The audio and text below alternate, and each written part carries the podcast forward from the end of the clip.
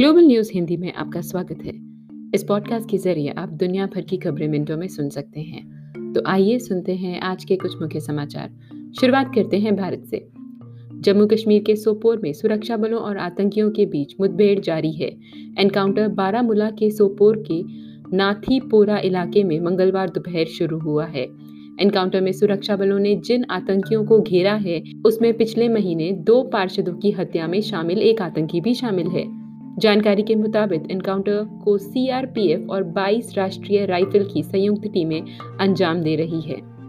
प्रधानमंत्री नरेंद्र मोदी और ब्रिटेन के प्रधानमंत्री बोरिस जॉनसन ने आज वर्चुअल समिट में हिस्सा लिया है। दोनों नेताओं के बीच कोरोना संक्रमण को लेकर भी चर्चा हुई है।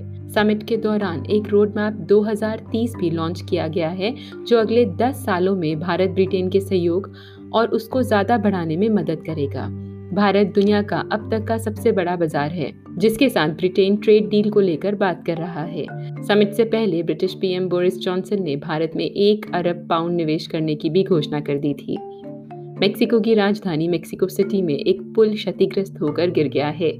हादसा सोमवार साढ़े दस बजे मेट्रो लाइन पर हुआ। इस दौरान पुल के ऊपर मेट्रो ट्रेन गुजर रही थी। इसमें बीस लोगों की मौत हो गई और सत्तर से ज्यादा लोग घायल हुए हैं। ये जानकारी न्यूज एजेंसी रॉयटर्स ने दी है। हादसे के बाद से राहत बचाव कार्य जारी है।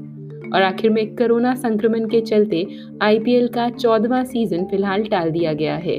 बीसीसीआई के वाइस प्रेसिडेंट राजीव शुक्ला ने मंगलवार दोपहर इस बात की जानकारी दी है। उन्होंने कहा है कि फिलहाल टूर्नामेंट को सस्पेंड कर दिया गया है। इस बयान से जाहिर है कि आईपीएल के बचे हुए इकतीस मैच रीशेड्यूल किए जा सकते हैं। दो दिन में कई खिलाड़ियों के कोरोना वायरस पॉजिटिव आने के बाद ये फैसला लिया गया है। इसी के साथ आज का ग्लोबल हिंदी न्यूज़ समाप्त होता है। सुनने के लिए बहुत बहुत धन्यवाद।